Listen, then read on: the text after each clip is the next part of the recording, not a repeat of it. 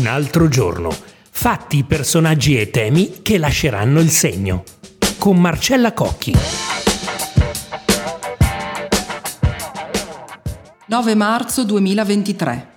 Bentrovati. In questa puntata vorrei parlare del nucleare riscoperto, ma non dall'Italia.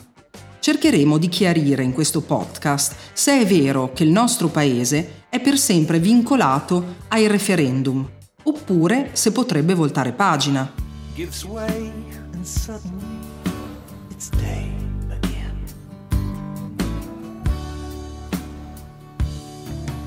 Intanto ricordiamo gli ultimi fatti.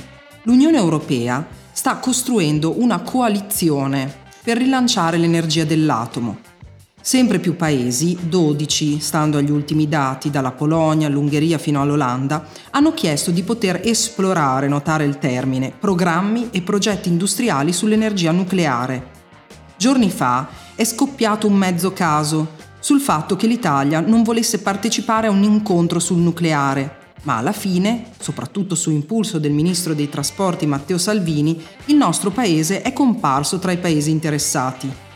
Investire sul nucleare pulito e sicuro di ultima generazione è un dovere sociale, economico e ambientale. Avanti futuro, queste le parole di slancio di Salvini. Oggi la commissaria UE all'energia, Kadri Simpson, ha parlato, diciamo così, non da euroburocrate. È stata chiara. Ha detto, guardate che l'atomo sta tornando in tutto il mondo. Molti Stati membri ci stanno lavorando e ha anche parlato della necessità di promuovere la competitività dei piccoli reattori nucleari e quel che è più importante, la creazione di un'industria europea per il settore. Il professore del Politecnico di Milano Marco Ricotti, intervistato recentemente dal collega Antonio Del Prete, alla domanda se il nucleare possa essere una strada alternativa allo stop alle emissioni, ha risposto: certo, sarebbe assurdo fare gli schizzinosi per ideologia, in questo campo esistono due opzioni, entrambe pulite, la fissione e la fusione. La prima è l'unica tecnologia in grado di garantire un contributo significativo nei prossimi decenni. Per la seconda bisognerà aspettare ancora un po'.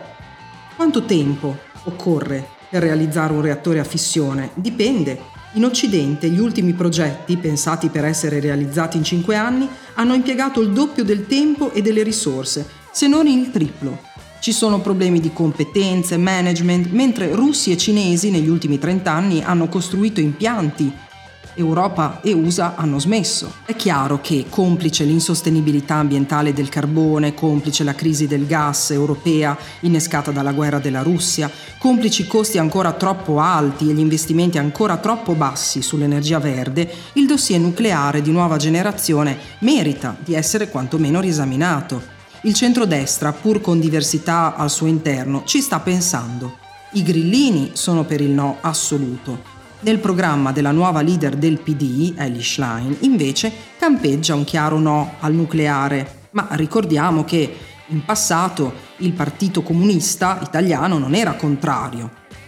L'argomento non è ideologicamente netto, cioè sempre o di qua o di là. Basti pensare che la stessa eroina dei Fridays for Future, Greta Thunberg, in un'intervista rilasciata in un canale tedesco Der Erste l'anno scorso, disse che le centrali nucleari tedesche, già attive, sarebbe un errore chiuderle per passare al carbone. Insomma, se perfino l'attivista svedese è possibilista sul nucleare, date alcune condizioni, in Italia i colossi dell'energia non hanno intenzione di rinunciare ai nuovi investimenti.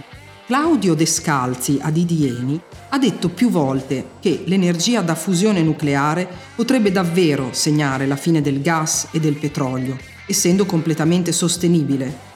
Non rilascia emissioni, scarti ed è potenzialmente inesauribile.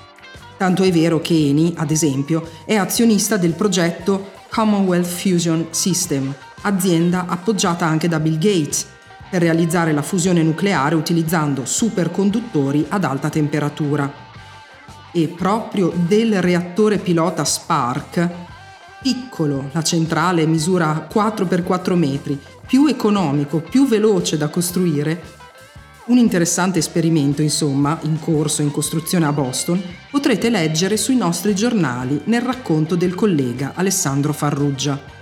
Come sappiamo, l'Italia però ha detto no all'energia nucleare nel referendum del 1987 e la contrarietà dei cittadini italiani all'atomo è stata ribadita in una seconda consultazione che si è svolta nel 2011. Allora, la domanda che ci poniamo è la seguente. Se mai il nostro Paese volesse rimettere in discussione il no al nucleare, un no pronunciato dal popolo nei referendum, potrebbe farlo in qualche modo? Risponde Alfonso Celotto, professore ordinario di diritto costituzionale all'Università degli Studi Roma 3.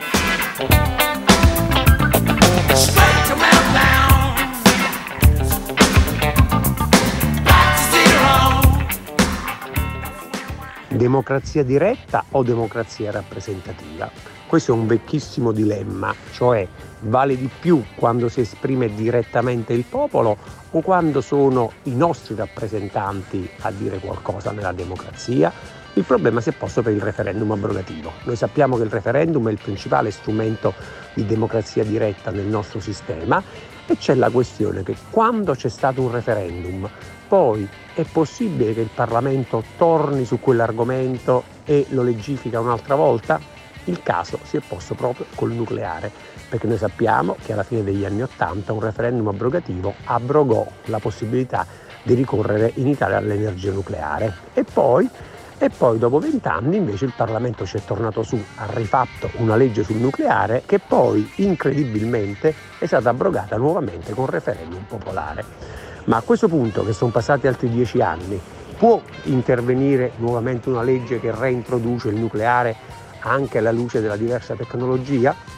La risposta è sì e ce l'ha detto chiaramente la Corte Costituzionale. Nel 2012, sciogliendo proprio il dubbio democrazia diretta o democrazia rappresentativa, nel senso che quando c'è un referendum abrogativo, per il tempo della legislatura, quindi per i cinque anni della legislatura, non si può reintervenire, nel senso che la democrazia diretta vale di più, ma quando ci sarà un nuovo Parlamento, quindi dopo le nuove elezioni, il Parlamento sarà completamente libero. Quindi oggi è ben possibile una legge sul nucleare.